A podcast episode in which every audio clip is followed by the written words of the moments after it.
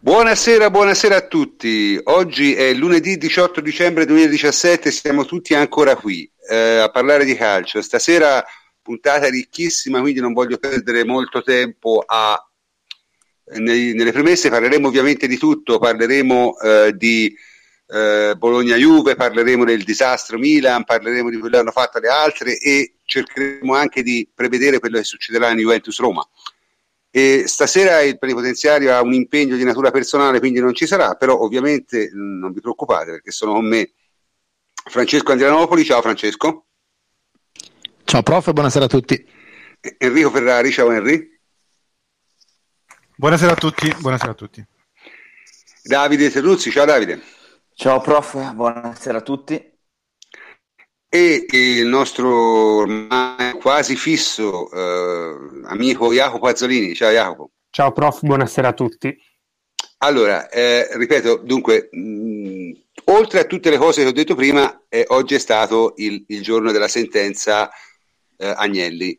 E vabbè, sapete tutti com'è andata, direi piuttosto bene, e appunto noi non commenteremo estesamente la sentenza perché non ci sono le motivazioni, però come è stato giustamente detto, forse un minuto per sventolare il membro virile in faccia a Pecoraro, eh, bisogna trovarlo. Ora noi siamo fortunati perché abbiamo una rosa ampia, abbiamo anche dei professionisti in questo e il nostro professionista è ovviamente Francesco Andrianopoli che ci parlerà brevemente della sentenza Agnelli. Prego, datti da fare. Cari amici, cari fratelli, è uscita la sentenza che ci aspettavamo e anzi è ancora migliore di quella che ci aspettavamo. Eh, ci sarà tempo per analizzarla seriamente e anche per mettere in luce quelle che comunque sono le, le, le conclusioni che si possono trarre da questa vicenda in modo serio e approfondito, ma per adesso, senza fare discorsi seri e approfonditi, andate semplicemente a cercare tutti quei fresconi e quegli analfabeti funzionali che ridevano e sparavano le loro stupidaggini nei mesi scorsi e eh, con grande gioia e col sorriso sulle labbra massacrateli senza pietà. Se, se, volete trovarne qualcuno, io mi prenderò la briga di puntare il mio indice verso di loro e segnalarvi gli esemplari più, più succulenti da, eh, da straccionare. Quindi un caro abbraccio al Napolista, un caro abbraccio a Ruotolo, un carissimo abbraccio a Zigliani e Pistocchi. Eh, diciamo che senza di voi non sarebbe stato altrettanto bello. Grazie. Ed è arrivata la maledizione, ovviamente. Francesco, non ti senti? Sì, eccomi. Non, non mi sentite? Io vi sentivo benissimo. io ti sento benissimo. È il prof che dà problemi. Voi mi sentite? Ah, ora sì. Ecco, adesso Io sì, ti sento benissimo. Ecco, adesso ci siamo. Ok, allora se, mh, scusa, eh, a volte ci sono queste inconvenienti. Comunque il ruotolo dice andare insomma in maniera improvvida, mettiamola così. Eh, diciamo che è quello che l'ha presa peggio, di, peggio per lui e meglio per noi perché ci regala delle gioie immense. E mentre quasi tutti gli altri, diciamo, pezzi grossi del, del pecorarismo o, o, o, del pecorismo, come l'hai definiti tu, eh, stanno ben ben zitti e nascosti sotto la sabbia e sotto la torba, eh, Ruotolo ha pensato bene di uscirsene con un paio di tweet eh, degni veramente eh, dell'ultimo dei, eh, dei, guaglioni in mezza via e, e se l'è andato a cercare, insomma, eh, gli stanno rovesciando addosso tonnellate di guano eh, che però lui sta, sta attirando su di sé come quelli sulle portaerei che sventolano i, i segnali luminosi, cioè sta dicendo proprio tutto qua, tutto qua su di me e giustamente i, i generosi juventini lo stanno, lo stanno accontentando. Vabbè, d'altronde, ripeto, ora ne parleremo più seriamente quando avremo le motivazioni e quando capiremo un po' meglio, diciamo, quanto è stato sputtanato Pecoraro. Possiamo dire solo che è stato, adesso che è stato sputtanato abbastanza, cioè c'è un perdente ed è Pecoraro, questo è sicuro. D'accordo? Già ah, l'altra volta e tutti detto quelli che, che gli sono andati dietro certo, acriticamente. Quelli, certo, ma quello è normale, quello la considero parte del, del, rumore di fondo, ma questo dovrebbe essere un professionista e la sconfitta di un professionista fa sempre più effetto, secondo me. Sai, il rotolo, voglio dire, senso, ziliani, cosa sono? Zecche, cioè, in ogni caso. Quindi quando avremo le motivazioni passeremo più tempo. Per, eh, nel frattempo vi potete contentare di prendere per il culo chiunque troviate, chiunque eh, ricordiate, avrete salvato tutto sulla vostra timeline, immagino. Io non lo faccio mai, ma mi dicono che anche di questo ci sono dei professionisti e quindi divertitevi liberamente. Uh, a cose di calcio che sono le più importanti. E, insomma, abbiamo visto una partita secondo me molto buona. Io francamente dico che la, la, Bologna-Juventus è stata una partita in cui la Juventus ha giocato veramente bene, una delle due o tre partite in cui ha giocato veramente bene quest'anno. E, e, soprattutto perché la Juve ha dimostrato una grande solidità, una grande solidità difensiva nelle ultime partite, perché le ultime quattro partite ha, ha usato quattro sistemi difensivi completamente diversi. Ora, Davide, te di questa storia sei uno dei diciamo, sostenitori no, di questo, di questo Beh, allora, diciamo, pensiero. Quindi... Sì, ma, ma, diciamo il fatto che eh, comunque la Juventus, non avendo preso gol nelle ultime sei partite, chiaramente ci sono i numeri che, che parlano da soli. Eh, così come è curioso vedere, di constatare che Allegri dopo la sconfitta di Genova aveva parlato dicendo che sapeva come sistemare la squadra e anche quest'anno è riuscito a, a trovare mm, la quadra, no? Cioè, per il momento è, è riuscito a a ritrovare quella solidità che è necessaria, perché altrimenti noi ci siamo, non noi, ci sono persone che si sono esaltate all'inizio per eh, le, le, le, le, occasioni prodotte, la, la, eh, il calcio offensivo, eccetera, eccetera, eccetera, però alla fine si vedeva che non era ancora una squadra connessa mentalmente e non a posto fisicamente. Cioè, adesso comunque la Juventus è, è, è, tornata la solita Juventus, cioè è tornata la Juventus che ha vinto i campionati ed è una squadra che fa paura alle altre perché ti entra e ha molta determinazione, molta fame di vittoria. Ieri si è visto con un Bologna che non è che non ci ha provato, non, pote- cioè non c'è nemmeno riuscito perché a parte i primi 20 minuti che sono stati noiosi, ma che sono permessi alla Juventus di prendere subito il controllo uh, delle operazioni e si è visto immediatamente che la squadra era molto più reattiva anche nella conquista del pallone. E c'è questa determinazione, questa cattiveria, questa durezza mentale che prima non c'era, non c'è stata per tutti i 90 minuti delle partite, c'è stata momenti sì e momenti no, e la Juventus è questa, cioè i campionati si vincono con queste prestazioni e si vincono anche sapendo gestire le proprie energie, cioè la Juventus non farà mai la partita in cui prende a pallonate gli avversari dall'inizio alla fine e si diverte, fa divertire tanto per, cioè fa sempre la partita che serve. Eh, l'esempio è quella con Olympiacos, che è stata una partita noiosa, bruttina, in cui si poteva giocare meglio da un punto di vista della concentrazione, ma serviva quel tipo di partite. Poi con l'Inter, eh, tre giorni dopo, ne ha fatto una completamente diversa. Così come l'aveva fatta con Napoli, cioè una squadra che comunque ha questa forza mentale di capire anche la, il tipo di partita di prestazione che è necessario fare. E sinceramente, concludo, eh, questa è la Juventus che, che, abbiamo sempre visto e quella che vogliamo sempre vedere. Non era quella di Udinese-Juventus 2-6, perché lì ti dava l'impressione che ogni attacco potevi concedere qualcosa e rischiavi. Qua invece sei ritornato a essere molto tranquillo.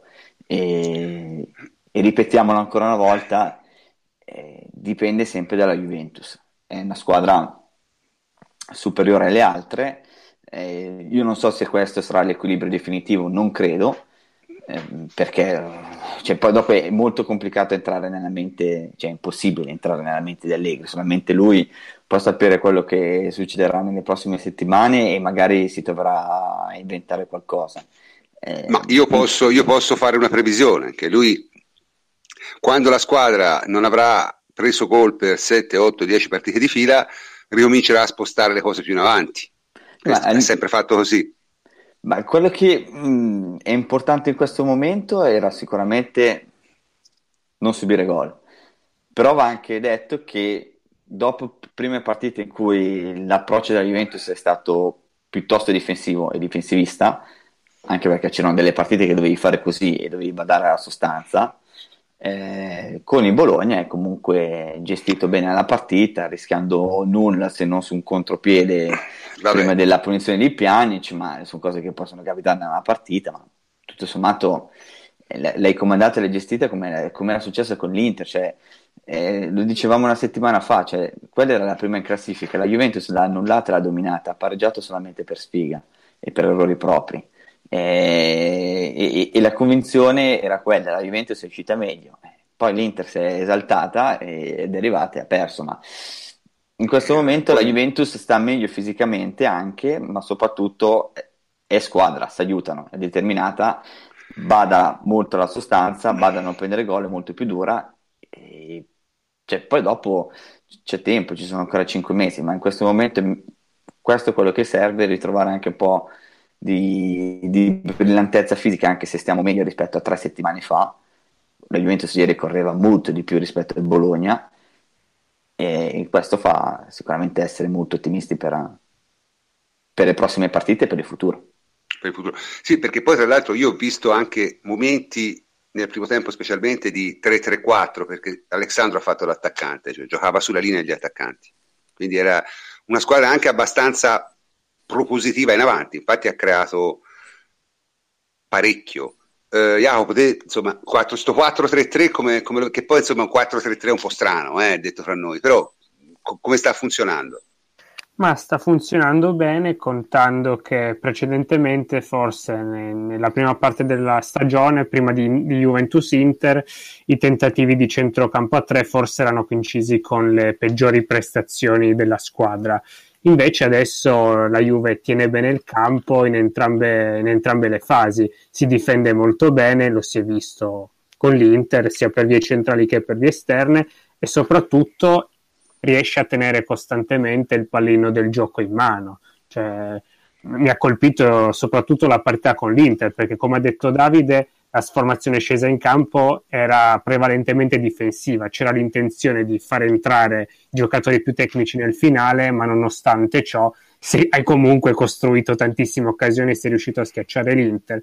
Diciamo le principali peculiarità, tra virgolette stranezze, novità di questo 4-3-3, una l'hai anticipata a te, ossia quando la Juve consolida il possesso in avanti si forma più un 3-3-4 perché De Sciglio diventa terzo, diventa terzo difensore mentre Alessandro alza molto proprio, la propria posizione e l'altra novità, tra virgolette, è la fase di non possesso. Prima la Juve difendeva sempre comunque col 4-4-2, ora è più un 4-5-1, diciamo, con a, a tratti un esterno, un, uno degli interni che accompagna i guai nel pressing, ma comunque è più 4-5-1.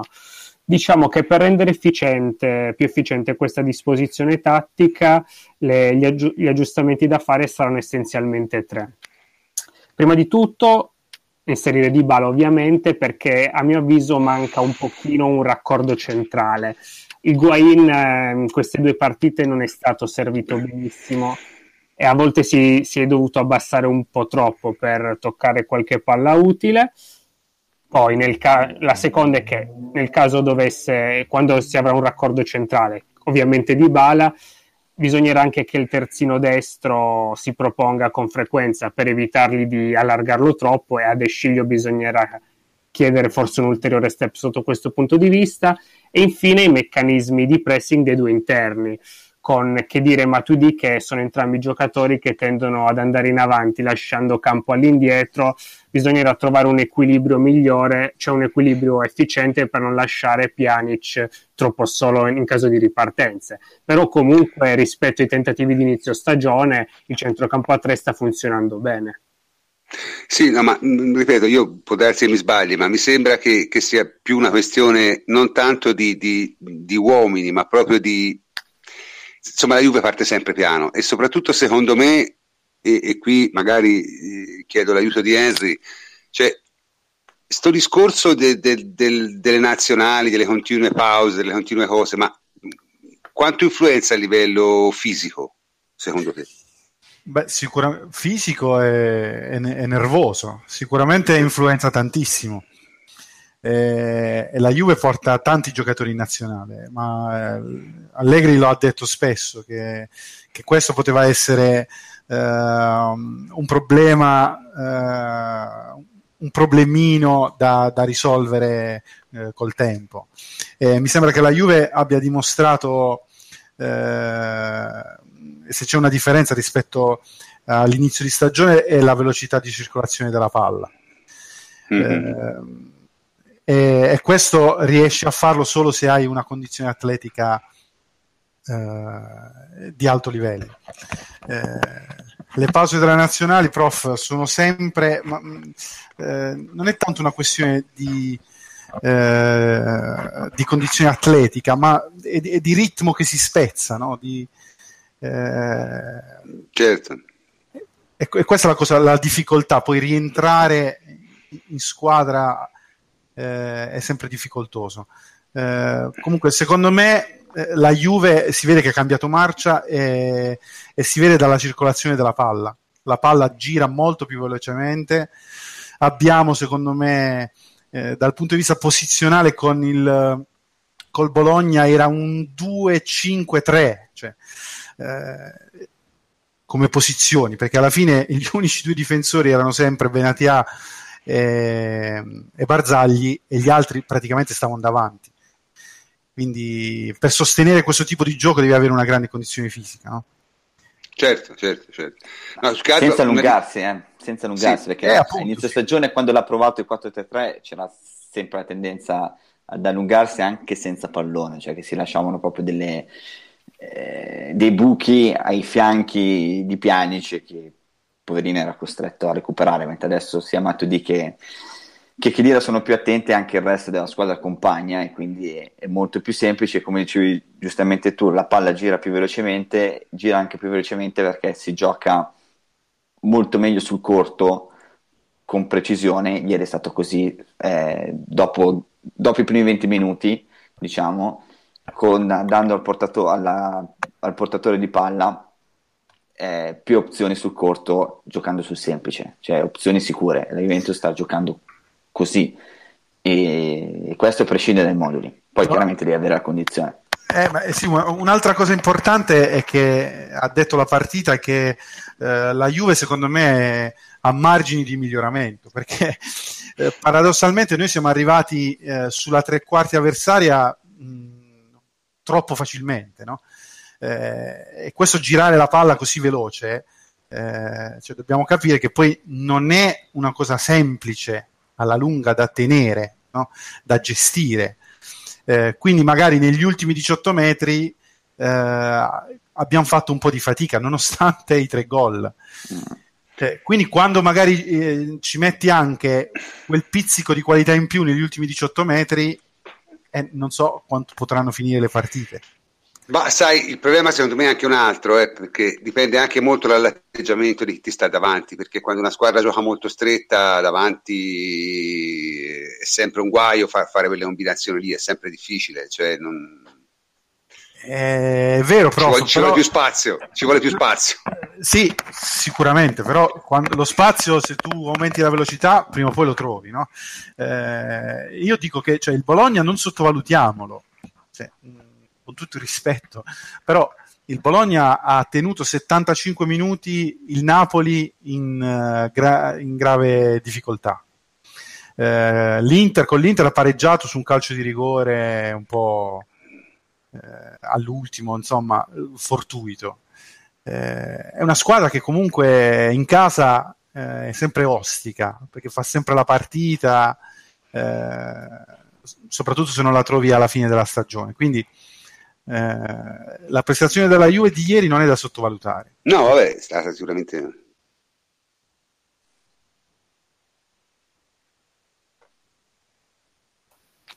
Prof. Prof, ci sei? Eh, sì, ci sono, ci sono ogni tanto, ma comunque non. Adesso mi sentite? Sì. Sì. Vai, mi vai, sentite? Vai. Sì. Ok, perfetto. Allora, ti dicevo, eh, questo per quello che riguarda il, il, il 433. Poi mi hanno chiesto, tra l'altro, un ascoltatore mi ha chiesto di parlare di Desciglio e eh, tra l'altro io dire, ne volevo parlare stasera perché io, voi sapete che io sono stato mai stato un estimatore di Desciglio, anche se quello io consideravo veramente il peggiore giocatore accostato alla Juve era Darmian, non era Desciglio, però comunque insomma, Desciglio effettivamente non era tra i miei favoriti problema è che al solito eh, non dipende da me, ma dipende da Allegri e Allegri ha voluto De Sciglio perché evidentemente pensava di poterne fare un giocatore di un certo tipo. E lo sta facendo, su questo non c'è il minimo dubbio, no? Mi sembra di, di, di, di capire che gli ha dato semplicemente più fiducia e questo ha ricominciato a giocare più o meno in maniera pulita e regolare come aveva giocato negli anni di Allegri al Milan onestamente mi pare anche fisicamente un po' più mm, irrobustito perché la Juve su questo ci, ci, ci, ci, guardano parecchio. Però sta giocando piuttosto bene devo dire. Intendiamoci no, non, è, non, sarà mai un, un, terzino paragonabile a Alexandro dall'altra parte. Però sicuramente è, è meglio di Dick Steiner ecco questo, questo, si può dire senza problemi. Cioè, voi che ne pensate ragazzi? Ma eh, beh, è chiaro che noi cioè, eh, è una scommessa vinta da, da, Allegri, poco da dire. Cioè, ah, questo è sicuro. Questo è sicuro. È essere una scommessa vinta da parte della Juventus. De Sciglio ha fatto bene con Conte in nazionale e sta facendo bene adesso con la Juventus. Eh, è chiaro che aveva bisogno di, di, tranquillità e di fiducia da un punto di vista mentale. Eh, alla Juventus ha trovato l'allenatore che l'ha, lanciato, l'ha apprezzato e l'ha voluto a Torino, ha trovato anche le... una squadra di è stato spiegato perché comunque ha avuto eh, l'infortunio. Non prestare attenzione alle critiche iniziali perché non, ricor- non dimentichiamoci che De Sciglio era stato bersagliato eh, durante eh, le prime amichevoli, mi ricordo insulti con video per un cross ballato, cioè sembrava veramente essere eh, il, il, bidone acquistato, eccetera, eccetera. Poi c'erano i milanisti che quest'estate hanno dato il peggio di sé, di loro, e, e si meritano tutta la, la, la, la merda che in Vabbè, questo momento di... stanno vivendo, ma ne parliamo dopo. Decide, parliamo dopo sì. È un giocatore che mm, secondo me può essere una volta che eh, c'è un giocatore molto scolastico, fa le cose pulite, è sempre un giocatore da 6, 6 e mezzo, questo è comunque quello che serve, perché da un terzino questa è la prima cosa che ti devi aspettare, essere un buon marcatore, ottimo marcatore, essere pulito con una palla al piede, saper usare magari entrambi, ehm, dosare bene la forza, la velocità del passaggio, essere preciso. Poi può essere anche un po' più intraprendente da un punto di vista offensivo, ehm, Ieri è stato un timidino all'inizio, poi dopo si è lanciato un po' di più, ma bisogna vedere anche quali, sono, quali essere le, le richieste dell'allenatore, ma lui può dare un po' di più dal punto di vista della spinta, perché comunque è una bella cavalcata, una bella progressione. Sì, eh, ma presumo che con Alessandro dall'altra parte comunque appunto, sia anche... No, ma poi dopo sei davanti a scosta, non è che puoi andare troppo. Cioè, esatto. Però è, cioè, può anche farlo. E chiaramente è, un'altra scommessa vinta della Juventus e siamo contenti per lui. E, mm, e bisogna fare anche, tranquillamente, bisogna ammettere che quest'estate non eravamo particolarmente soddisfatti, ma è, una ragione in più che ci invita a tutti a, a, a, non pontificare troppo, non sto parlando di noi, ma di, di, di un po' tutti, cioè nel senso che bisogna avere sempre, pur essendo critici, fiducia in quello che fa la Juventus, perché quest'estate di, di, di scommesse, oltre a quella di Deciglio, ne ha vinte e hanno ragione, hanno ragione loro, ancora una volta. Sì, anche perché qui dicono i nostri ascoltatori, ma non, sono, non, non, è una superstar, certo che non lo è, ma è stato pagato anche 12 milioni a 25 anni, quindi non è una superstar. Non ma non serve pagato, essere una superstar. Cioè non senso, è stato non pagato è che... come una superstar, è stato pagato come un buon giocatore un, un, di ruolo. E questo è il punto. Allora, prof, io dico che cioè, De Sciglio non è diventato un fenomeno, no? no. Però, però, è la dimostrazione che noi abbiamo un grandissimo allenatore. Un grandissimo allenatore che riesce a tirar fuori il meglio dai, dai giocatori e in più poi questo lo conosceva pure. Ehm, De Sciglio fa quello che serve alla Juventus e questo è quello che eh, fa esattamente quello che ci serve e quello che non riusciva più o comunque non, ha, non è mai riuscito a fare eh, Lichsteiner eh, perché De Sciglio ci fa uscire puliti, sa giocare col sinistro, sa lanciare, sa cambiare campo, sa scalare, tatticamente è, è molto diligente. Certo, è un po' timido, come dice Davide, però magari eh, col tempo riuscirà anche eh, a diventare più offensivo.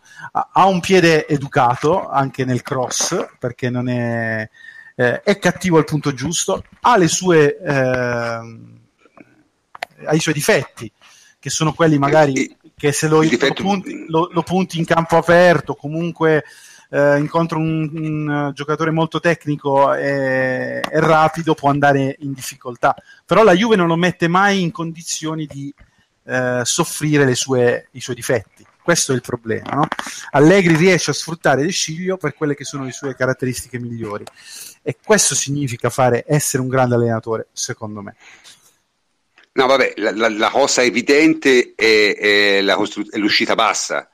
E lì con, con, con Licksteiner qualche problema c'era. Sì, sì, assolutamente. Ma guardate con, quante volte ci fa uscire col sinistro, che è una cosa che Licksteiner non fa mai, neanche Ragazzi, nel giardino di casa sua. Anche ieri il secondo gol, proprio l'origine dell'azione, è nato da un bello scambio, belle combinazioni arretrate con cui Desci, un insieme di movimenti. Alla fine è stato proprio Desciglio a a imbeccare Pjanic. Sì, L'usci- l'uscita col sinistro, poi come dice Henry, è una piccola chicca, ma può sembrare una stupidaggine, ma è fondamentale.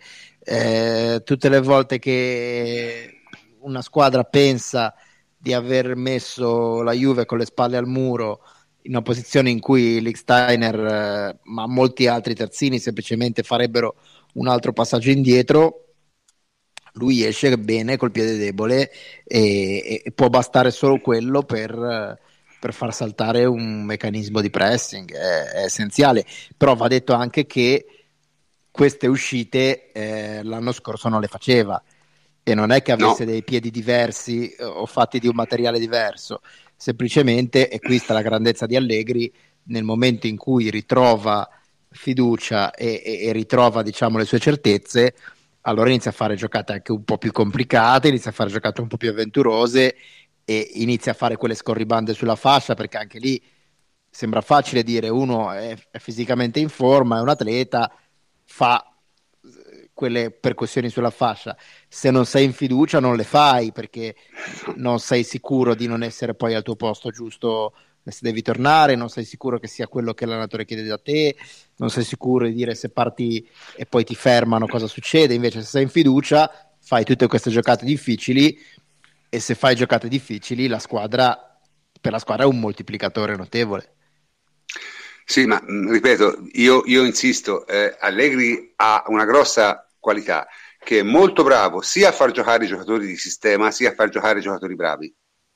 Di solito un allenatore o è un gestore di campioni oppure è uno bravo a eh, coltivarsi i giocatori di sistema, no?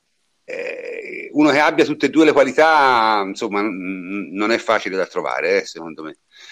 Eh, perché Allegri in questo è veramente particolare, insomma, perché sembra in qualche maniera sapere esattamente sempre in che ruolo far giocare un giocatore e con che caratteristiche farlo giocare è una qualità che in questi quattro anni si è vista, direi parecchio, in tante occasioni, e, e si è vista anche nelle scelte che ha fatto, no? perché noi abbiamo fatto delle scelte quest'estate, tipo Venezia, eh, di confermarlo, prendere Matuidi, e, e si, so, si, sono rivelate tutte scelte vincenti, no Henry? Tra l'altro Matuidi, voglio dire, io questo lo devo dire, era stato accolto diciamo, dai nostri tifosi in maniera, secondo me, assurda, perché di Matuidi si poteva avere il sospetto magari che non fosse giovanissimo, ma che fosse un giocatore di livello internazionale, secondo me, voglio dire, non ci potevano essere dubbi. Uh, vista la carriera, vista la collocazione, visto tutto, cioè è un'assurdità pensare che non lo fosse. Questa, in estate sembrava fosse arrivato davvero lo sturaro nero, cioè, ma... sono eh. cose che io non comprendo, francamente. Sì? Eh, sì, sono son d'accordo, prof. Eh, per Matuidi, secondo me, vale lo stesso discorso che si fa per De Sciglio eh, salendo un gradino di, la sì, salendo di livello salendo di livello la categoria del giocatore. No? Eh, io ero uno tra quelli che mh, non ero così convinto dell'acquisto di Matuidi, ma non perché mh, disprezzassi il calciatore, ma mh, ne facevo una questione di utilità.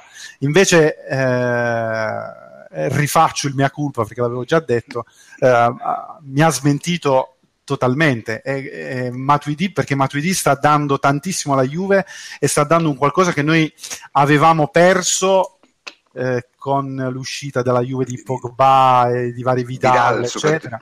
Sì, e di Vidal. Eh, però Matuidi ha anche i tempi di inserimento di Pogba, no? Tempi di inserimento, no? Tempi di inserimento, non, non altro. Però eh, il tempo sì, il tempo è buono. Il tempo è buono, lui attacca benissimo l'area di rigore e poi ha un tempo nel pressing eccezionale, cioè è un giocatore che non avevi e, e Allegri è riuscito a metterlo, eh, a inserirlo subito, questo è anche grande merito di Matuidi, devo dire, perché Matuidi ha giocato sin dalle prime partite eh, ed è subito sembrato che lui giocasse alla Juve da, da tanti anni. È un giocatore che quindi ci dà eh, quel cambio passo sia quando abbiamo la palla che quando non ce l'abbiamo. Eh, è vero che negli occhi la mia mezzala ideale è uno come Pogba o Milinkovic Savic, però eh, insomma Matuidi ci consente di, magari di tenere anche più attaccanti, di, di, fare più cose nel campo per gli altri. Ecco. Beh, è un giocatore con caratteristiche che mancavano cioè, no, noi si ragionava su un centrocampo a 2, lui ha dimostrato di poterci stare in un centrocampo a 2, però chiaramente è di sé. E di, di Benassia che vogliamo dire? Questo era un dubbio forte. Che è una certezza, cioè nel senso comunque penso di averlo già detto. Il fatto è che comunque tanti giocatori che arrivano dall'estero e che hanno qualche problemino fisico che si portano dietro il primo anno è tormentato, il primo anno è, devono metabolizzare i carichi di lavoro e, e, anche la Juventus che ha una preparazione fortemente mh, basata sulla, sulla individualizzazione eh, deve, deve, deve, conoscere le caratteristiche e i muscoli dei giocatori.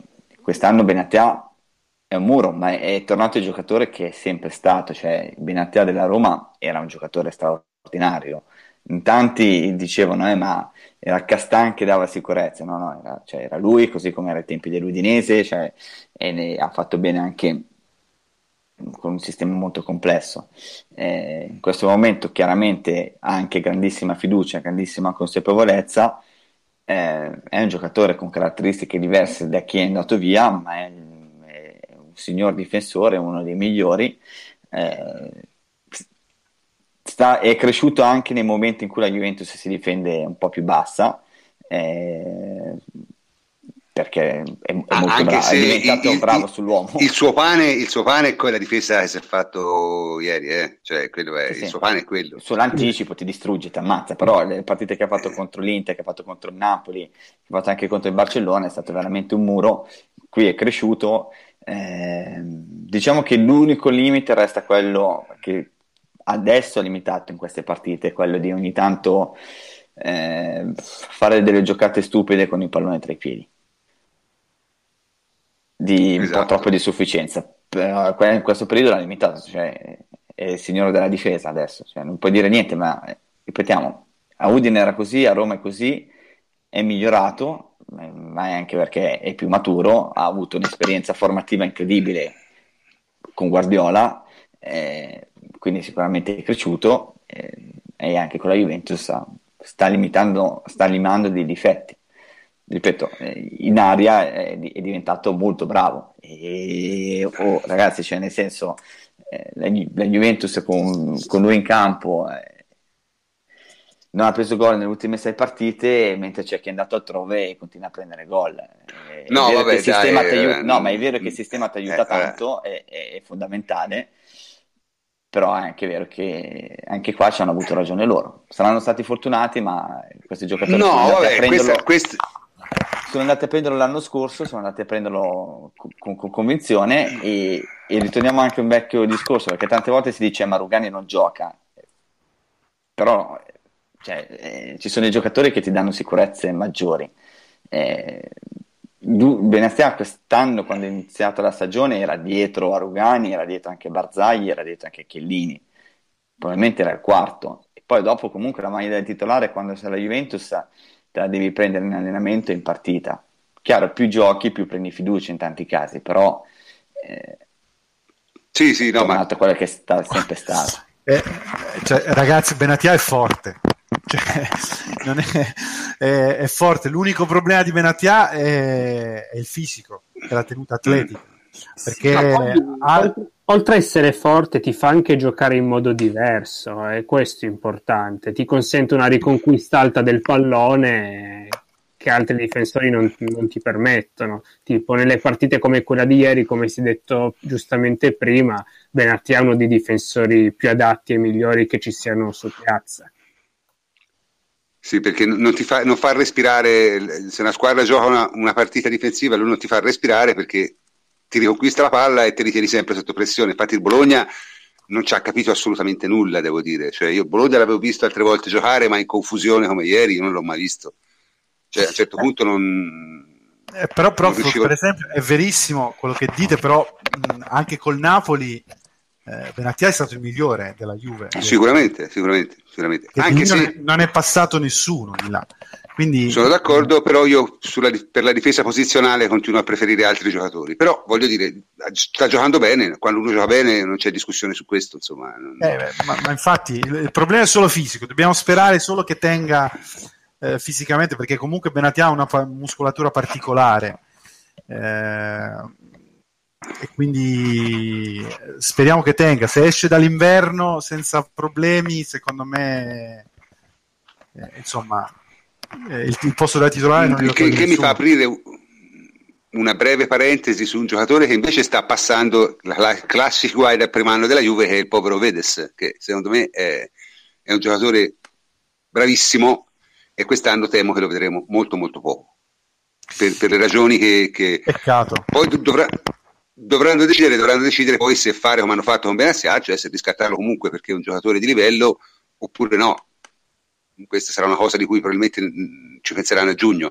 Ma la, la, mm, Ovedes sta chiaramente avendo gli stessi problemi, come quasi tutti i giocatori che sono venuti da, dall'estero eh, in condizioni diciamo non ottimali e purtroppo la, in Italia ci allena in un altro modo, questo è un dato di fatto. Però prof c'è da dire che, che Ovedes l'anno scorso ha fatto tante partite, eh fatto sì, sì, 50 sì, partite. Sì. Il problema gli, però certo, li ha avuti non... l'anno prima ancora, ha avuto un grave problema, quindi mm. eh, vediamo, vediamo. E speriamo no, più che altro bisogna vedere quello che vorranno fare. Sì, sai, poi la Juve, prende, la Juve prende queste decisioni in base a dei parametri che non sono strettamente quelli che noi forse si possono pensare. Eh? Mm, quindi vedremo alla fine, vedremo alla fine. Ecco, un nostro ascoltatore ha detto una bestialità, bisogna la, la cosa. Ovedes stecca per Goresca, ragazzi, Ovedes è un giocatore di livello internazionale, non è la stecca di nessuno. Sì. Cioè, non diciamole queste cose perché sono veramente stupide. Ve lo chiedo per cortesia, almeno, almeno su questo non evitiamo, evitiamo, insomma, evitiamo proprio le puttanate più feroci, almeno quelle, d'accordo? Comunque, diciamo della Juve abbiamo parlato abbondantemente, abbiamo, abbiamo, sviscerato tutto quello che è successo, poi ne parleremo ancora quando parleremo di Juventus, di Juventus Roma. E adesso insomma bisogna passare a un altro punto che secondo me è una delle, fasi, una delle cose divertenti della settimana. Questa è stata una settimana veramente molto bella da molti punti di vista. Quella del disastro Milan è francamente forse la parte più, diciamo, comica, secondo me. Perché al di là di quello che ci hanno raccontato in estate, al quale secondo me avevano creduto in pochi, tranne un certo numero di tifosi stupidi del Milan che hanno passato l'estate a insultare tutti eh, e ora poi, vabbè, insomma, non si sa come si ritrovano. Ma il Milan, oltre alla grave crisi di campo, eh, ha avuto anche un altro schiaffone dall'UEFA, no? Che è successo, Francesco? È successo quello che qualcuno prospettava e qualcun altro riteneva che fosse assurdo, eh, o, o, diciamo così eh, una, un'opinione prevenuta, invece si è rivelata un'opinione informata, nel senso che eh, l'UEFA nel momento in cui il Milan ha sottoposto il suo piano di rientro eh, dal, dal, debito accumulato con gli acquisti quest'estate, eh, l'UEFA come era nelle, nelle, nelle, norme più semplici in realtà del financial fair play eh, perché si parla sempre di financial fair play in ottica del break even, cioè della, eh, dell'obbligazione che una squadra ha di eh, arrivare al pareggio di bilancio.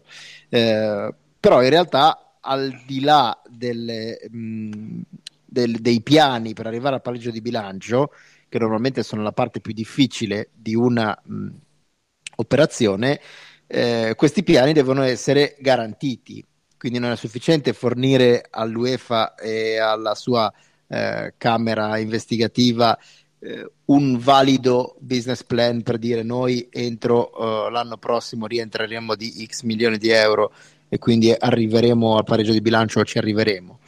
Bisogna anche fornire all'UEFA eh, delle garanzie economiche, eh, quindi fideiussioni o garanzie bancarie, oppure mettere fisicamente i soldi in un conto corrente per dire se non dovessimo arrivarci, qui c'è la nostra copertura finanziaria.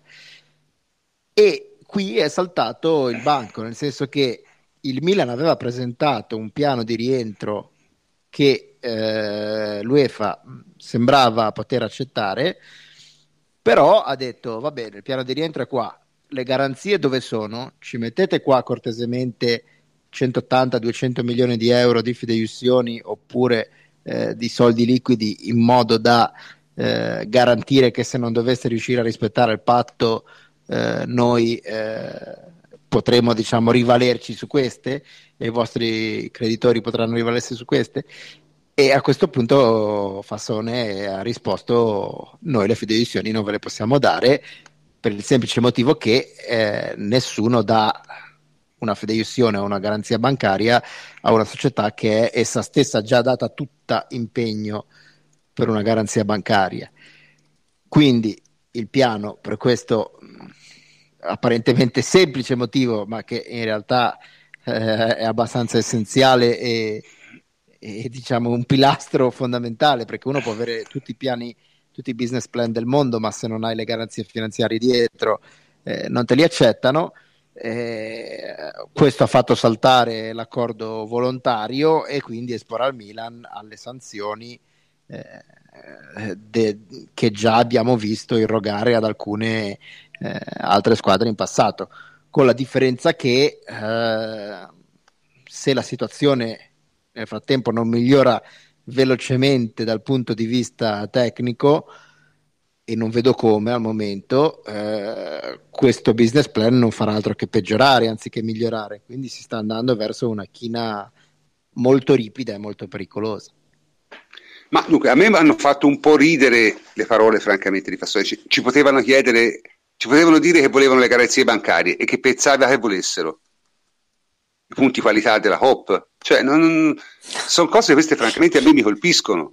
Cioè, mi colpiscono perché dico, ma insomma, questa gente gestisce delle società che hanno bilanci di, di, di, enormi. Uno deve uscire con una dichiarazione del genere, francamente, ma diciamo, stai zitto, dici vabbè, ci abbiamo provato, non ci è andata bene, ma eh, la UEFA ci ha chiesto garanzie impossibili. Cioè, non è che l'UEFA l'ha inventate il giorno prima, lo sapevi da, da, da sei mesi che era così e se non lo sapevi vuol dire che non ti sei informato. Quindi francamente a me questa storia mi sembra una roba di un dilettantismo pauroso che si innesta anche su altre cosette tipo il misterioso contratto di Donnarumma, ma questo è un altro discorso. Di quello non abbiamo informazioni, quindi non, però insomma mi sembra un, un gioco delle tre carte di quel tipo lì. Ora, francamente, io l'ho trovata una cosa abbastanza indecente. Cioè, non so voi, ma francamente io se la mia società facesse una cosa del genere, io scaverei un buco per nascondermici dentro. Eh. Sì, è, so. para- no, è paradossale perché in un certo senso, eh, da un punto di vista proprio lessicale, eh, Fassone ha ragione, nel senso che dice ad altre squadre non erano mai state chieste queste garanzie. Eh, ma perché non c'era il voluntary agreement? Eh, no, ma perché, non, perché normalmente ci si aspetta che per una squadra di calcio di quel livello lì la parte difficile sia creare il business plan. Poi una volta che il business plan l'hai creato, i soldi per garantire il business plan dovrebbero essere scontati perché ci si aspetta che se tu hai una squadra che fattura eh, 2, 3, 4, 5, 6, 700 milioni di dollari o di euro, alle spalle hai liquidità per 2, 3, 4, 5, 600, 700 milioni di dollari o di euro, perché è così che funziona. Eh, nessuno gestisce una società senza avere i soldi liquidi, perché è vero che una società genera introiti mentre spende, però appunto per, per i momenti di magra uno dovrebbe avere una copertura finanziaria alle spalle. Il problema è che quel, quello che è venuto fuori, è, che è un po' il, il segreto di Pulcinella è che di liquidità la proprietà del Milan non ne ha. Non ne aveva quest'estate, non ce l'ha adesso, perché nel momento in cui il City e il PSG presentavano dei business plan e dicevano noi rientreremo di 500 milioni di euro entro l'anno prossimo, poi eh, l'UEFA glieli bocciava e li sanzionava però se loro dicevano noi rientreremo di 500 milioni di euro, dicevano qua ci sono i 500 milioni di euro se non riesco a rientrare. Messi lì, cash. Poi certo. non riuscivano a rientrare perché quel business plan era o improbabile oppure fatto in modo furbesco, mettendoci dentro delle voci che l'UEFA poi gli sbiffava. Però la copertura finanziaria c'era, era solo una questione di pareggio di bilancio ottenuto in modo non considerato conforme e congruo eh, dal, dagli analisti eh, della, eh, che si occupano appunto di financial fair play. Ma qui il problema è diverso ed è vero che è un problema che non si è mai posto prima, ma il problema non si è mai posto prima non perché la UEFA sia cattiva o sia diventata improvvisamente esosa, non si è mai posto prima perché si dava per scontato che se tu eri il proprietario del Milan piuttosto che del PSG, piuttosto che eh, del Manchester City o piuttosto che del Galatasaray, se dicevi che il tuo business plan era di X milioni di euro, tu avevi X milioni di euro in tasca o comunque pronti da garantire. Non, non, era mai, non era mai capitato che una squadra di questo livello non avesse le possibilità di farlo. Sì, eh, insomma, io insisto, a me mi sembra una figura di merda di proporzioni epocali. Ora, al di là di quelle che saranno le conseguenze, che poi, vabbè, all'inizio non sono mai terribili, no? Perché le prime sanzioni del financial fair play non sono cose... Eh no, no, ma scusa, eh, no, scusa, però perché magari cerco di, di, dirla in modo diverso perché mi sono spiegato male. È ancora peggio, perché eh, un conto è dire non rispetti il financial fair play e eh, stai facendo il furbo, che voglio dire non va bene, ma appunto, come abbiamo detto mille volte, è un processo, non è un... Non è un certo una, una pena di morte, è uno sviluppo graduale, quindi inizialmente gli daranno la restrizione delle rose, alcune restrizioni, alcuni vincoli di rientro, eccetera, eccetera, ma non si muore di quello.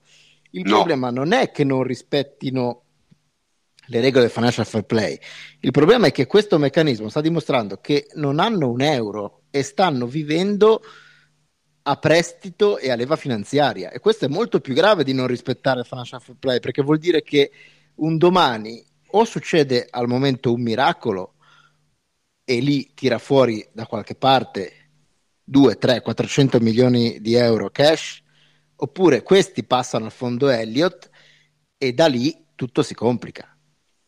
Sì, e tutto può succedere, perché onestamente insomma, cosa, cosa voglia fare il, il, fondo Elliott non è chiarissimo. Credo che uno dei, dei principi del fondo Elliott sia quello di non rimettere soldi, quindi si può vedere di tutto. Comunque, ripeto, è stata una follia, noi l'avevamo prevista ampiamente in estate, quei pochi che si sono fatti delle domande sono stati trattati come, come, come dei... Io mi ricordo la povera Ilaria D'Amico, che non sempre quando apre bocca, diciamo, a volte farebbe meglio essere zitta, ma quella volta aveva fatto semplicemente una, una, una domanda, secondo me, pienamente legittima e, e, fu seppellita, no? Ve lo ricordate? Quando, quando disse, ma scusate, sì, sì. ma i soldi con cui avete... Una collezione, prof, di, di, di, di considerazioni sparse tra la, il tifo rosso-nero nella, nei mesi estivi Vabbè, che, che fanno ora però evitiamo, ora no, non prendiamo i soliti no, minusabels dopo, no, ce ne sono tanti però era anche, anche Fassone no? a parte che comunque avrebbe come ha detto Antonio bisogno di qualche consiglio su come fare video cioè, ricordiamoci Fassone in, in, macchina che risponde a pallotta cioè lì abbiamo sì. raggiunto delle vette di grandissimo trash, di grandissima qualità, ma ha sparato di quelle cazzate Minchia. e continua a spararle adesso. Sì, sì, no, è, e comunque dicevo, in questa bellezza, diciamo, no, nella grande bellezza, oltre a questo disastro dal punto finanziario, di immagine, di tutto, ci si innesta sopra anche il disastro sportivo, no? Perché Jacopo, che, che è successo al Milan? Cioè, premetto, fa una piccola premessa.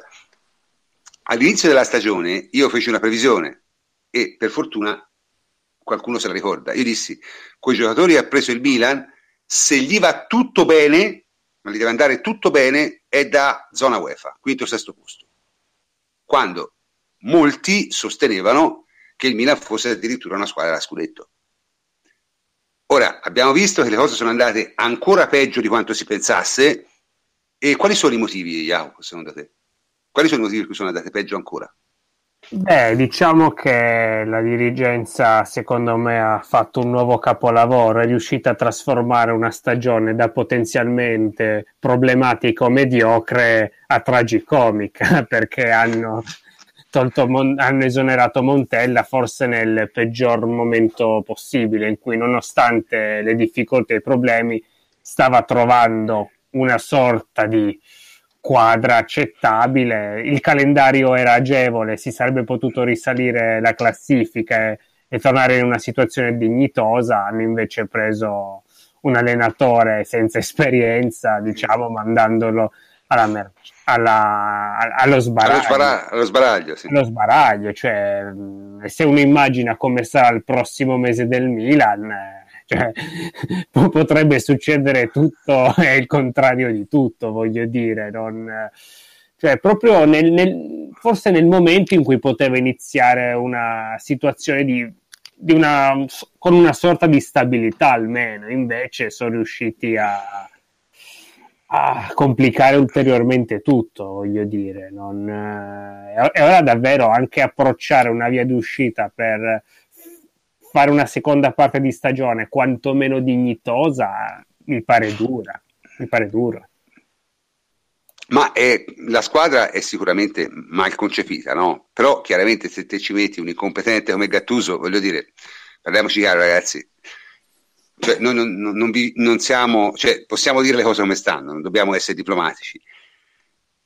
Gattuso come allenatore vale un decimo di Montella, che non è un fenomeno, eh? Sì, Però, poi oltretutto non... con il tipo di rosa che ha il Milan, molto lunga, no? Vabbè, eh, troppo, cioè con ancora, insomma, non, non, si era trovato il senso a molti giocatori, non c'erano ancora le idee chiarissime sul tipo di disposizione da adottare. Cioè, scegliere un Montella vuol dire volersi male nel profondo del cuore. Cioè. Sicilia Gattuso intendevi dire? Sì, se scegli Gattuso per provare a dare la svolta a una situazione già così ingarbugliata, vuol dire volersi male dal profondo del cuore.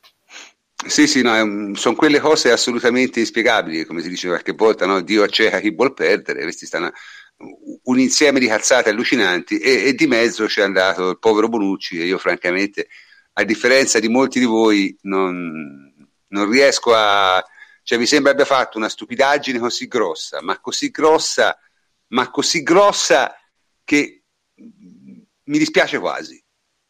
Cioè, ma prof, il, il, problema di Bonucci è che ha un procuratore, ha un procuratore che eh, ha come suoi migliori giocatori Bonucci e Quadrato, che non muoveva da qualche tempo, no? Mm-hmm. probabilmente ha voluto fare a tutti i costi questa operazione convincendo Bonucci e se ci ascolta Bonucci si mangerà le palle perché eh, alla fine la sta pagando perché è andato in una squadra di tre categorie sotto eh, e la sta pagando. Chi è causa del suo male, no? Sì, che tra l'altro Bonucci è, è, un giocatore di sistema, è probabilmente uno dei migliori giocatori di sistema a giro, ma è un giocatore di sistema, cioè è uno, non è uno che, che, che, che, può cambiare lui una difesa e di fatti al Milan non è nemmeno che stia giocando particolarmente male, solo che eh, non funziona. Che, il fatto è che questo non l'ha capito lui, cioè, eh. Cioè è questo, cioè, ha fatto veramente una delle più grandi cazzate sportive nella, ultimi, eh sì. de, nell'ultimo decennio, cioè anche vent'anni, non si è mai visto un giocatore di prima fascia andare in una squadra inferiore e, e soprattutto pensare di essere decisivo. E, e quindi, boh, io mi, mi dispiace profondamente per, per, quello che poteva essere, ma ha fatto una cazzata ed è giusto che la paghi. Sicuramente Però sta rosicando io... molto. Eh, io posso dire che quest'estate, parlando con un ex grande calciatore eh, della Fiorentina, eh, mi diceva che loro avevano, cioè, nell'ambiente si diceva che davvero il Milan avesse tanti soldi, che fosse un grande progetto, eccetera, eccetera. Cioè, probabilmente gli è stato venduto così. Eh, sì, però come si faceva a dire una cosa del genere, dai, eh, cioè, nel no, senso... Però, però se, eh, cioè, nell'ambiente circolava questa voce, o almeno c'era una corrente di pensiero che diceva che il Milan avrebbe fatto tantissimi acquisti, cosa vera, eh, e che eh, sarebbe stato un progetto vincente, nuovo. Eh, probabilmente gliel'hanno venduta così, eh, che, cioè, alla fine non si spiega diversamente, poi se ci pensi bene non c'è un'altra spiegazione, no? E gliel'hanno venduta così e se la so bevuta. Comunque, comunque, per concludere il discorso su Milan, oggi la decisione, niente cena di Natale. Ecco. Ecco, è un dramma. Ma Magari soprattutto... non i soldi per, co- per pagare. Eh. eh, infatti, è quello che ho pensato pure io. Mentre la Juventus è andata a cena, magari ne parliamo nel cazzeggio con Dybala seduto nel tavolo con, presidenziale con Buffon e appunto Agnelli con l'altra dirigenza, ma la notizia è che Milan va in ritiro e sembra una decisione veramente da celodurismo da parte della società per fare i figli con, con i propri tifosi, no? Cioè, si è mai visto mm. un ritiro risolvere qualcosa. L'unico ritiro sensato è stato quello della Longobarda negli anni Ottanta. Ma sì, sì, sì. Cioè, veramente non... fare un ritiro adesso non serve a niente. Cioè, ma il fatto è che il Milan aveva un calendario semplice quando ha esonerato Montella. Erano convinti di fare punti, di vincere con il Benevento, di battere il Verona. Lo, lo, questo messaggio veniva trasmesso tramite i giornalisti che seguono proprio il Milan, spiegavano così anche la scelta. Eh, adesso si nascondono dietro alla preparazione, una preparazione che è scadente, quindi danno la colpa a Montella e al preparatore atletico. Eh, il fatto è che è una squadra che sarebbe anche da settimo posto al momento eh, per, per livello, cioè nel senso comunque ci sono le prime cinque che sono eh, di, di, di, un altro pianeta, eh, però sono dentro una buca e quando sei dentro una buca Vabbè, continui Atalante, a scavare, Atalante, scavare, e Sampdoria, e sono sicuramente meglio del Milan. Ma, sicuramente. Ma soprattutto hanno, hanno, allenatori, cioè il fatto è che mm. adesso in Milan non c'è neanche un allenatore. Cioè, beh, qua è anche una scelta sbagliata da parte di Gattuso perché ti bruci, ti bruci definitivamente. Cioè, poi dopo ti ritrovi a fare commentatore a Mediaset se, se capisci, no? O, o fai come Costa Curta che ha fatto 10 partite a Mantova in cui era vestito perfettamente in panchina e ha capito che non era il suo mestiere ed è ritornato a fare commentatore. Ma, eh, questo, cioè, Gattuso, eh, chi ha avuto ragione qua tra i, tra i grandi dei Milan è stato Maldini che eh, appena hanno usato l'aria ha smanculato tranquillamente la proprietà e Fassone e ha detto salutatemi, ciao. Beh, anche, anche, Raiola, insomma, non è che ha avuto tutti i torti, no? Vabbè, eh, Raiola, è, Raiola giustamente, ma... Voglio... agosto, ma insomma, dove andate, gli ha detto, no? Mm-hmm. Poi, vabbè. Eh, ma è normale, eh, cioè, nel senso, non è che ci volesse un genio, eh, francamente. Io, fatti tutto questo discorso... Eh, di dire ma il Milan era stato venduto come, come una società che poteva fare, cioè, a me, me, anche in estate sembrava follia, cioè era chiaro che non avevano una lira, era chiaro che vivevano, come dice Fleccio, vivevano uno, sui biglietti, no? Questo si diceva eh, quando, quando, non c'è finanziamento, vivi degli incassi giornalieri. No? Quando devi pagare fornitori con quello che hai incassato il giorno stesso, sei messo male. Questa è una regola precisa del commercio. E Beh, quindi... io, però l'ho trovato, io l'ho trovato sorprendente, però. Cioè che io no. A questo livello. No, no, eh, no, mi tolgo il cappello perché tu l'avevi intuito prima. Io sinceramente pensavo che il problema potesse essere semplicemente quello di non riuscire a costruire un piano credibile, non di non avere a dicembre le coperture finanziarie da qui alla fine dell'anno. Cioè, questo mi ha lasciato veramente attonito. Cazzo, ma qui i regali di Natale. No, vabbè, ma eh, voglio dire. Eh, ma, eh, ma non... infatti hanno annullato la cena aziendale. Eh, hanno annullato la cena di Natale. Bisogna iniziare a stringere la cinghia. No, beh, ora scherzi a parte, però insomma, voglio dire, secondo me era abbastanza evidente anche in estate, cioè, in, per come si muovevano, insomma, era, era, era, tutto fumo. Quando te vedi fumo, è, è, come quello che si compra la Porsche perché non, non vuol far vedere ai creditori sta per fallire, no? Uguale, stessa, stessa, stesso atteggiamento, insomma. Non, a me basta una... vedere Fassone. Eh, fa, ma Fassone magari, capito, non è il suo mestiere, cioè anche quello è il solito discorso. Sono andati a prendere due, uno che non è il suo mestiere, che è Fassone, che insomma era già, diciamo, non brillantissimo come direttore di marketing, l'ho fatto la Juve. Eh, mm. Fare proprio il dirigente sportivo, francamente, non sembrava proprio il, il, suo, il suo massimo. Hanno preso Mirabelli, che uno, insomma, esperienza rende il Crotone cioè, ragazzi, di che parliamo? Cioè, sembrava tutta un'operazione fatta proprio, anche in estate, mi sembrava un'operazione fatta proprio così, insomma, cioè per, per un, gio- un smoke screen, no? un gioco di specchi, qualcosa per tirarlo, per dare a bere e sperare che vada bene. Ora, ovviamente, ti può anche andare bene, allora gli è andato tutto male e que- di questo noi ovviamente non siamo dispiaciuti perché eh, la spocchia e la presunzione della maggior parte dei tifosi del Milan è assolutamente insopportabile perché almeno nell'Inter sono odiosi ma c'è anche gente come Donato inglese quello che fa i filmetti su YouTube che oltre a essere buffo e ci capisce anche. Cioè, è Donato che... inglese o... perché essere veramente mi fa morire da ridere quando parte negli scleri in pugliese ma... sì che poi ragazzi Donato inglese voglio dire, parli... Sì, lo, lo, dico subito anche per i nostri ascoltatori, cioè Donato Inglese sta, fa quella parte lì, in realtà è una persona di buona educazione, suona il cordo francese, insomma mm. n- non è una bestia, eh? Cioè, no, ma è competente, bestia, cioè tra tutti quelli fa che... la bestia, è un'altra cosa. Tra tutti quelli che poi dopo hanno seguito questa strada, lui è sicuramente più competente, cioè, eh, vabbè.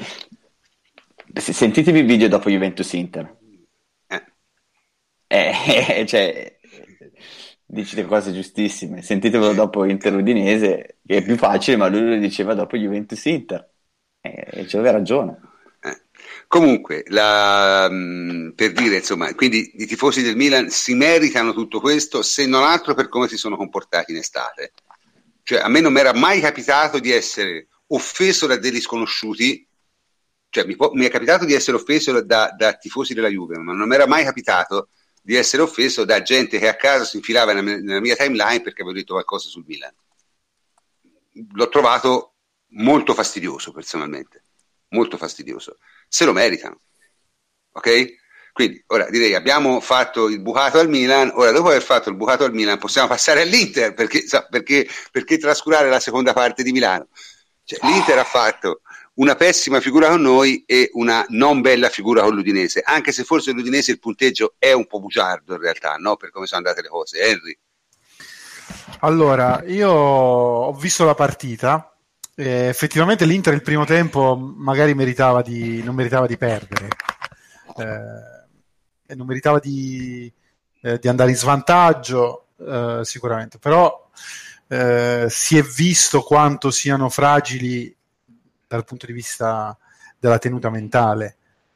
eh, perché concedere all'Udinese eh, quelle ripartenze sugli esterni, eh, dove l'Udinese alla fine ha i migliori giocatori, eh, dal punto di vista tattico è stato eh, un gravissimo errore. In questo Spalletti qualche colpa eh, ce l'ha, ce l'ha nella, anche nella gestione delle dichiarazioni post Juventus Inter.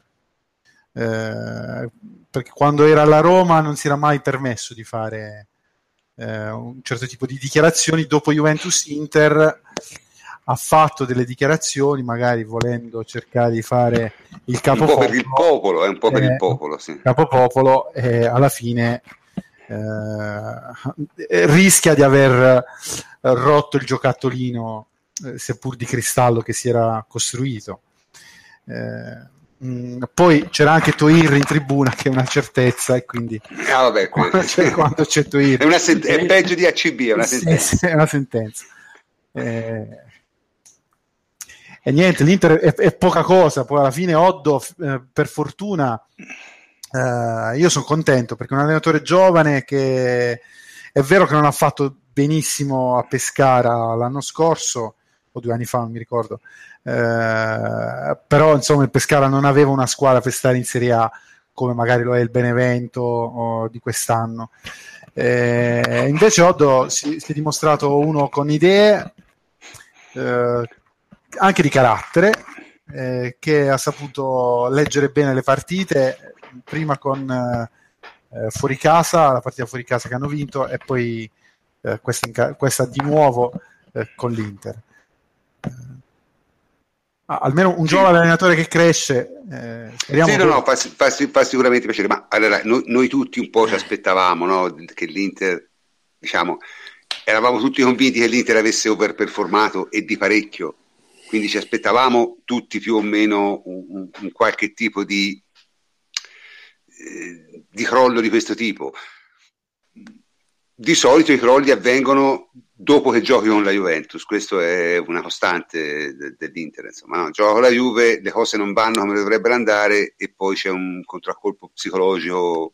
Ma... Che... Sì, sì il fatto è anche che la, eh, l'Inter è uscita malamente dal punto di vista mentale, cioè sono uscite con una convinzione che non, che non esisteva, cioè perché quando tu sei andato a Napoli e a Torino e nelle due occasioni in cui tu hai incontrato quelle che sono le tue rivali principali, e, e non dimentichiamoci la partita con la Roma, ma era stata giocata in precedenza, cioè, in queste tre partite l'Inter è stata annullata, ok? E soprattutto con Napoli e con la Juventus è stata dominata.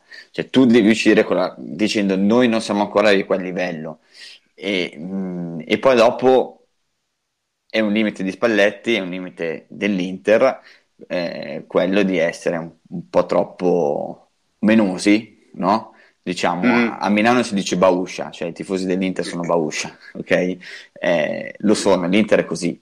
Eh, cioè ap- aprono bocca un po' a caso. Sì, si, si, esaltano, si esaltano. E, e, e, poi dopo è una questione episodica, è una questione di fortuna. Cioè, con la Juventus sono state salvate da Andanovic e sono state salvate anche da errori di, dei giocatori della Juventus e anche dalla fortuna, cioè l'Inter è stata molto fortunata e la fortuna gira prima o poi.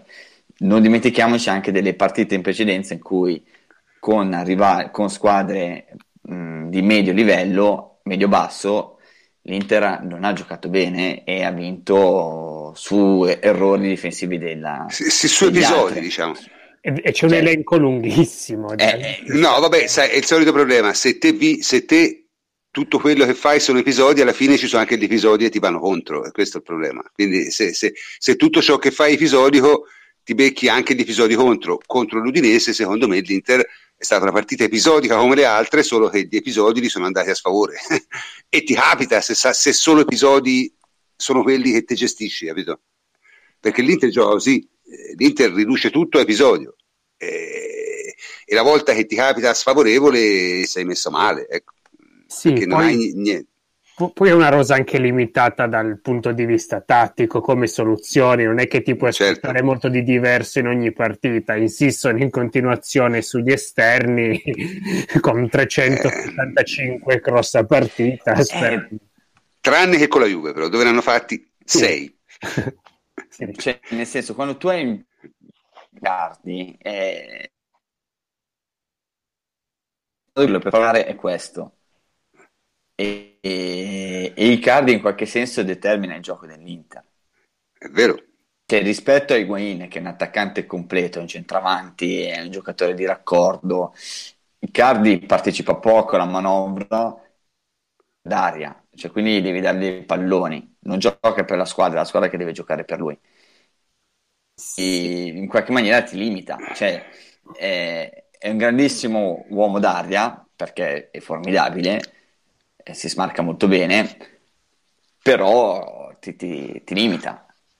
Sì, la differenza tra i due secondo me si è vista molto in Juve Inter. Icardi è stato evanescente fino alla fine, invece mano a mano Higuain ha anche arretrato la propria, la propria mh, posizione, smistando il gioco e proponendosi di più magari anche sulla tre quarti. Icardi si è più specialista, mentre invece Higuain ha un'altra visione di gioco, palla al piede e senza dubbio più completo. no, vabbè, Higuain sa far tutto, fa dei cambi di campo bellissimi, cioè è uno veramente sa, sa, sa giocare a pallone. Icardi non sa tecnicamente giocare a pallone, però è molto efficace, è molto efficace come bomber e in una squadra che gioca in un certo modo fa gioco, eh, perché parliamoci chiaro, insomma, è il solito discorso. E se te eh, punti sugli episodi e hai Icardi, eh, Icardi qualche episodio a tuo favore e l'ha fatto molte volte, te lo cambia perché è molto bravo sotto porta, è molto bravo a fare i movimenti in area e quindi comunque l'Inter diciamo ecco non è stata una sorpresa, ce lo aspettavamo un po' tutti insomma, eh, non, non è, non, vedremo ora che succede. Adesso, tra l'altro, l'Inter una, almeno una partita difficile ce l'ha perché deve giocare con la Lazio, giusto? credo l'ultima sia Inter-Lazio, sì. l'ultima di 30. E, e, quindi vedremo un po' che succederà. Vedremo un po' che succederà. Invece il Napoli, il Napoli ha vinto. Ora, eh, al solito, m- molti si sono esaltati nel vedere la partita del Napoli. Io l'ho guardata dopo mezz'ora, ho cambiato canale. Semplicemente perché non era una partita. Cioè, al di là di tutto, mh, il Torino non è entrato in campo. Ora, le ragioni per cui non è entrato in campo sono evidenti, è allenato da un cane, va bene? Ah, perché Mihailovic è veramente un cane e si è visto appena appena ha avuto una squadra di un certo tipo. Il Torino praticamente ha fatto il manuale di come non bisogna giocare contro il Napoli. Cioè se te giochi a quel modo contro Napoli ti fanno tre gol in mezz'ora. E quello hanno fatto, più o meno. Giusto Jacopo, te che sei un grande esperto di Mihailovic, quindi sei il nostro resi- esperto residente sì, diciamo che il Torino di Mihailovic è proprio la squadra perfetta per esaltare le caratteristiche del Napoli. Infatti, gli hanno dato 13 gol in tre partite. Cioè, il Napoli punta a disordinare la struttura difensiva rivale. Il Toro tatticamente messo male, allenato male, i reparti si disuniscono subito e il Napoli arriva con una facilità impressionante in porta. Ne un esempio il secondo gol che a livello collettivo, nel, nel, nella serie contemporanea, raramente ho visto cose di questo tipo. Con Giorginio che è riuscito a servire Zielinski da metà campo. Cioè, il bello è che Zielinski ha proprio ricevuto palla da fermo, non è che si è inserito. Sì, sì, sì, sì, sì, sì. Cioè, si sono viste davvero cose surreali, ma c'era da aspettarsela. E con Spocchia io l'avevo previsto vedendo in continuazione il Torino. Sì, ma cioè, Mialovic non è un allenatore di calcio, è un paroliere che poi dopo si ripete sempre a ogni conferenza perché sì. parla di garra, di voglia, di, di determinazione, di, di, boh, di, tutte le cose che si possono dire, di luoghi di cuore toro, eh, grinta, lo ripete 87 volte. E, di fatto, cioè, basta veramente solamente guardare i gol cioè, poi, cioè, ma, cioè, il, il, Napoli chiaramente è una squadra sì? che il suo gioco lo sa fare, se te lo fai fare vanno. Eh. Sì, e, appunto, cioè, e, e, sembra incredibile che ancora un allenatore di Serie A eh, cioè, no, non capisca come affrontare il Napoli. Cioè, affrontare il Napoli No, più che altro io trovo ancora meno. Dal punto di vista tattico non è particolarmente complesso, ecco. Cioè, cioè, poi dopo è una squadra inferiore, quindi ti puoi difendere, loro sono più bravi, te lo fanno, però esatto. almeno hai fatto la cosa giusta, cioè hai giocato nella maniera in cui devi. Eh, ma io trovo ancora più difficile da, da, comprendere il fatto che società di Serie A continuano a dare la panchina a Mialovic. Eh, quello è poco comprensibile, magari avrà un procuratore bravo, non lo so. Ma, cioè. Diciamo, senza dilungarmi troppo, ovviamente, diciamo che dopo è stato un po' provinciale la società del Toro, ha seguito un po' l'istinto dei tifosi, dopo un allenatore che mo- molti reputavano tra virgolette noioso, come Ventura volevano un profilo più forte, più carismatico, è retorica, lo so, però secondo me hanno un po' seguito i bassi istinti del tifo. Eppure, eppure, Petrachi come direttore sportivo non è male. No, no, è, molto, è stato molto bravo Petrachi. Bravo perché ha fatto un gran lavoro in questi anni. Esatto, ha scelto bene i giocatori, eh, l'allenatore magari no. l'ha imposto qualcun altro. Eh no, l'allenatore no l'allenatore no. Ma quello che io volevo chiedere, secondo voi il Napoli ha dato segni di vita o no? Perché questo è un po' la, il dibattito, che, che, perché insomma, se noi leggiamo i giornali, grande Napoli, cose così, secondo voi ha dato segni di vita? Io ripeto, secondo me è totalmente ingiudicabile. Come sì, partita no, perché... però non è, secondo me, noi ne avevamo già parlato negli scorsi podcast del dato più evidente delle ultime partite, ossia che da quando c'è Sarri, mai il Napoli per 4-5 gare consecutive avevamo manifestato una tale sterilità offensiva proprio di, di soluzioni negli ultimi metri nel, nell'arrivare in porta. La partita col Toro non è attendibile perché il Toro è, è, l'esatta, è proprio il tipo di squadra che riesce ad esaltare le caratteristiche del Napoli. Non dimentichiamoci che nel mese precedente formazioni con valori tecnici molto diversi tra loro, come Juve, Chievo, Fiorentina e Udinese, seppur eh, con diverse modalità, seppur con diversi valori tecnici, erano tutte riuscite a, a imbrigliare i sistemi offensivi del Napoli. Il Toro è stato un, è un disastro a 360 gradi. Io aspetterei test più probanti. Ok. Allora, invece il test, un test abbastanza probante, arriva per noi la prossima settimana, perché insomma non ce lo nascondiamo. Juventus-Roma è la partita in un certo senso che potrebbe anche decidere qualcosa non a livello di risultato finale ma a livello di momento psicologico perché se la Juve dovesse vincere sarebbe la squadra che ha fatto più punti negli scontri diretti. E si ritorna al, al discorso che molti di voi facevano all'inizio io dicevo ma vediamo. Ma poi alla fine insomma se la Juve vince cioè se la Juve non perde ha fatto più punti insieme all'Inter. Se la Juve vince ha fatto più punti di tutti. Eh, io scontri diretti considero quelli con Inter, Roma e, e, e Napoli. Eh. La Lazio non ce la metto perché secondo me la Lazio non è una squadra che può arrivare nelle prime quattro. Con tutto il bene che gli voglio e con, tutto, con quanto mi piacciono alcuni giocatori della Lazio, è troppo in difficoltà, non ha, non ha, un, non ha rosa, è troppo in difficoltà se deve cambiare un, un, un giocatore e, e, difensivamente è troppo fragile. Cioè, ieri l'Atalanta l'ha, l'ha, l'ha massacrata. Poi, siccome anche la Lazio non, è una squadra che ha carattere, Inzaghi non è l'ultimo arrivato, la partita l'hanno ripresa, ma insomma una prima mezz'ora a quel modo è una squadra che, che arriva nelle prime quattro, vuole arrivare alle prime quattro, non la deve fare, specialmente a dicembre.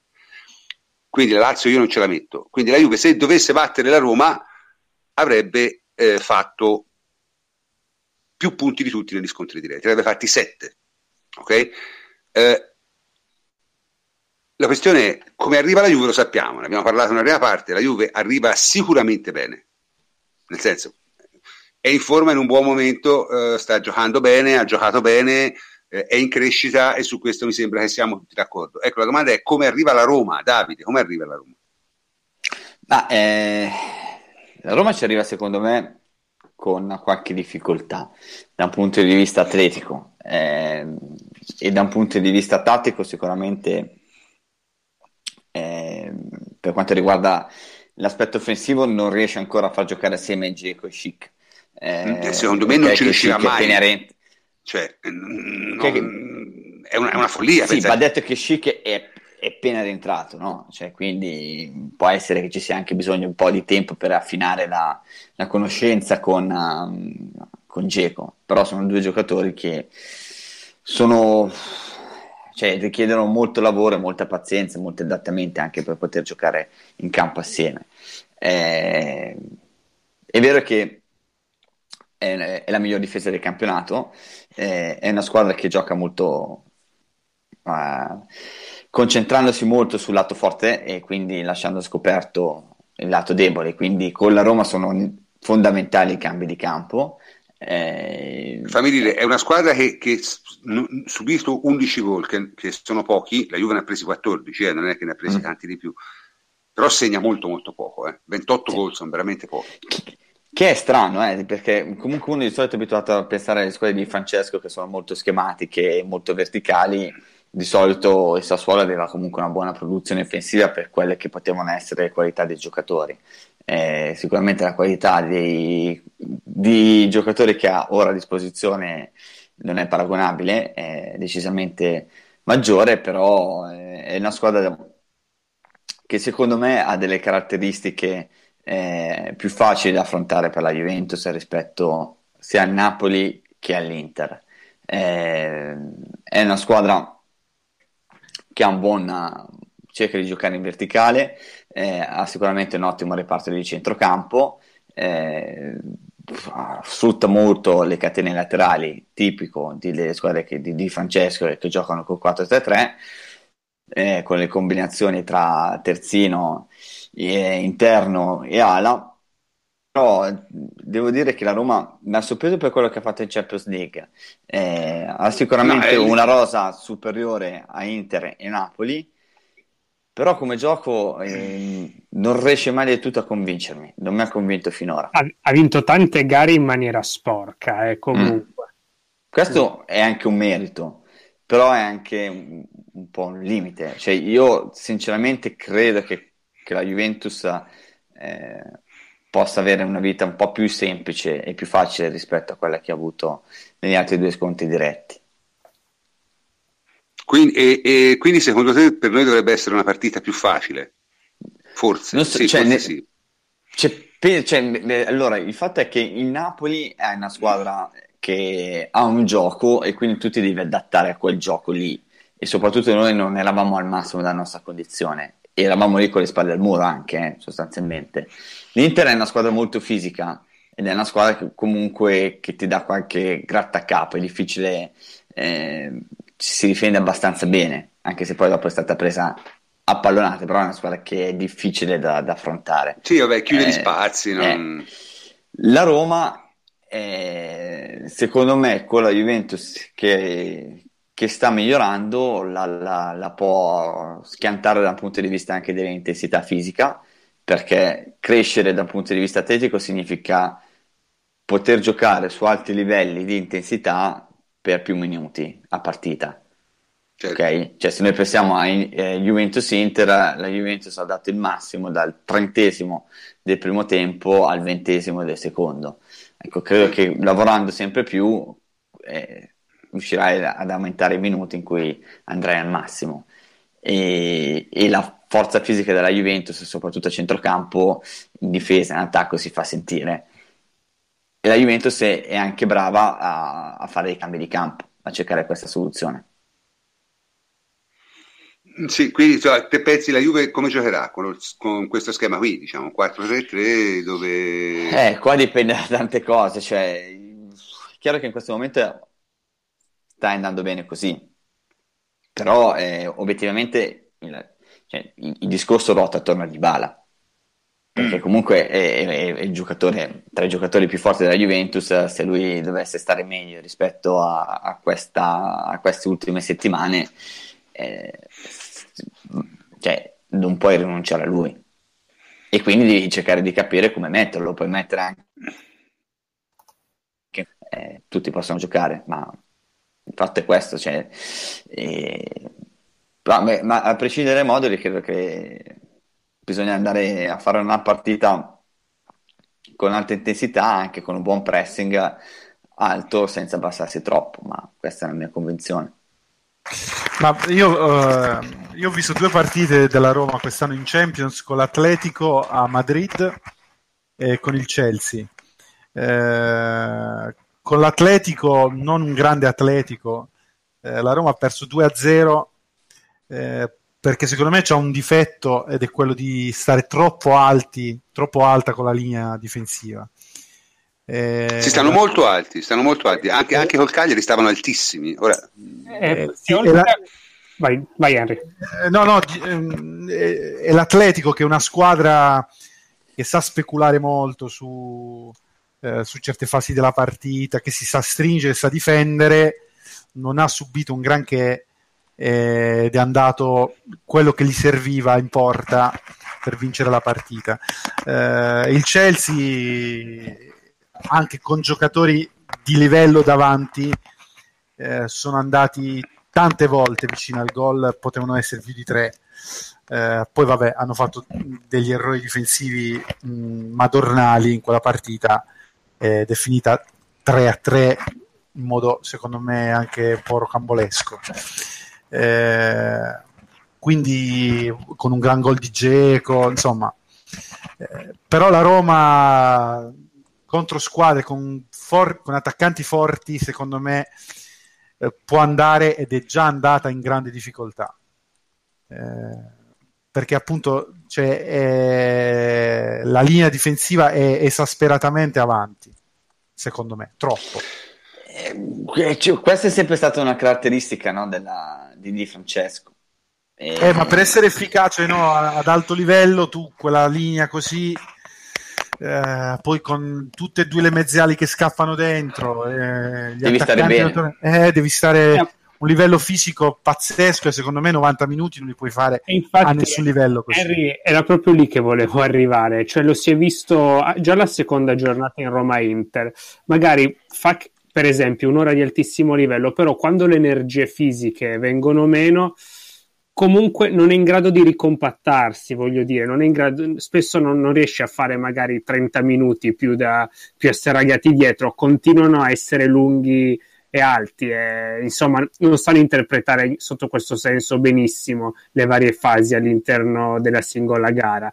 Eh, bisognerà quindi anche approfittare di quei momenti in cui saranno meno brillanti fisicamente si faranno trovare lunghi.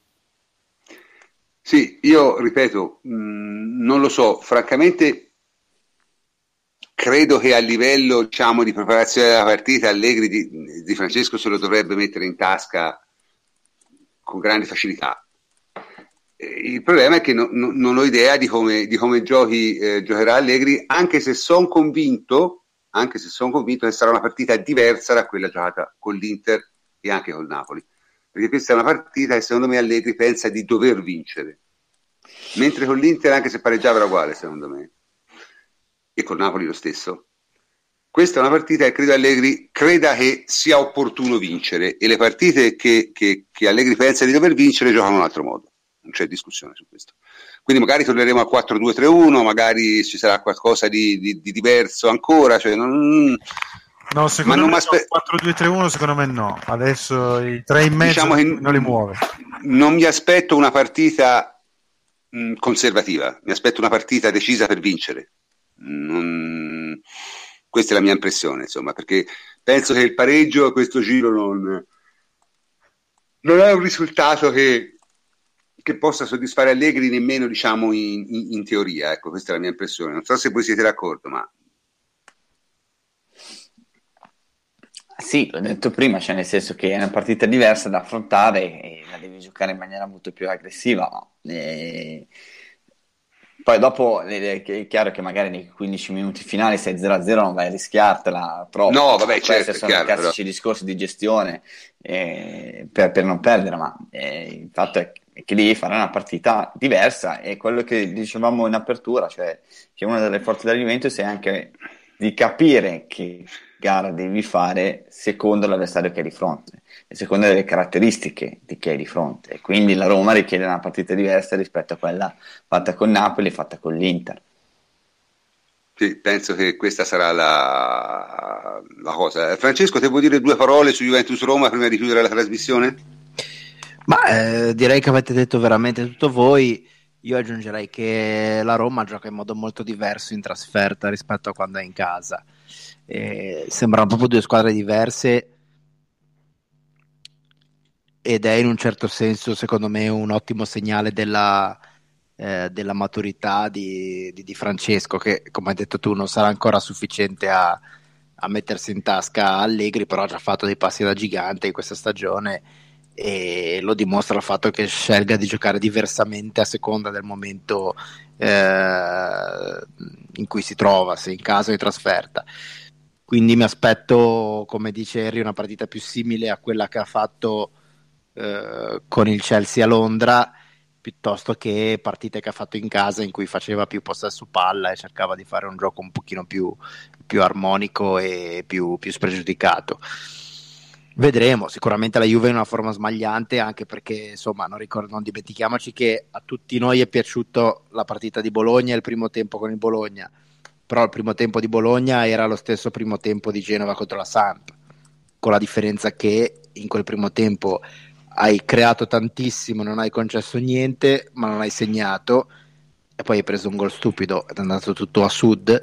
Però questo per dire che la Juve ormai è da un po' che ha raggiunto una, una, una, una costanza di, eh, di gioco e piano piano sta mettendo assieme tutti i pezzi già da qualche tempo. Ora è arrivato il momento di, eh, di raccogliere quello che hai seminato, come dicevate voi, con una, con una partita non decisiva, ma che dia un segno, ecco. Comunque, abbiamo parlato diciamo, di molte cose stasera, scusatemi è venuto un attacco di sonno, ma eh, sono, sono, un po' stanco anche io. abbiamo parlato di molte cose stasera e, e diciamo, ne continueremo a farlo. Lo dico adesso, noi saremo, eh, siccome quest'anno il calcio per Natale non va in vacanza, non andremo in vacanza neanche noi. Quindi saremo in trasmissione martedì 26 dicembre per eh, commentare la partita contro la Roma del, del, sabato precedente. Ovviamente non possiamo fare il 25 perché è Natale e credo che ci ascolterebbero in pochi e noi stessi non abbiamo tutta questa disponibilità. No, ma tanto non sapremo in che condizioni saremo. Ah, vabbè, io sì, vabbè, voi siete giovani, io so che in, che condizioni sarò, quindi no, quello è il punto. E poi saremo anche ovviamente eh, martedì 2 gennaio, martedì 2 gennaio per commentare la, la partita del sabato precedente, dovrebbe essere il 30 eh, col Verona, eh, magari parlare anche di calciomercato, magari non lo facciamo mai, ma il 2 gennaio sicuramente parleranno tutti di calciomercato perché sarà quella la, la, la... Hanno già iniziato, prof. Oggi si sono sì, già sì. lette delle delle Vabbè, bombe di mercato. Le, le, bombe di mercato non... Sì, vendiamo, sono, di, bala, cose... vendiamo di bala, però prendiamo Isco e cerchiamo anche Davide Luis. Ecco, cioè, ora, da, Davide Luis ci credo poco. Isco magari, però non credo che eh, insomma sia... E Bale a Real Madrid, non si è capito quando l'hanno venduto, eh. ma, ma Bale torna a Real Madrid. Cioè, siamo già il 19 di dicembre e cominciano a sparare veramente di quelle cavolate. Non si vede perché insomma i disco debba andare via al Madrid, quindi francamente abominevoli, però vanno bene, diciamo, nel senso sì, per fare colore, per, per ingannare un po' di gente, per eh, vendere un po' di, un po' di copie, fare un po' di click, sono tutte cazzate. Comunque, anche stasera siamo arrivati alla fine della trasmissione. Ripeto, martedì 26, martedì 2 per voi di lavorare anche durante le vacanze di Natale e quindi non mancate, continuate ad ascoltarci numerosi. Saluto i miei complici, a cominciare da mh, Francesco Andrianopoli. Ciao Francesco. Ciao prof, buonanotte a tutti. Enrico Ferrari, ciao Henry. Buonanotte a tutti. Davide Terruzzi, ciao Davide. Buonasera prof, ciao a tutti. E infine Jacopo Alzolini, ciao Jacopo. Ciao prof, buonanotte a tutti. E io sono il professor Cantor e come sempre vi saluto e vi auguro buon Natale da parte di tutto lo staff. Buonanotte.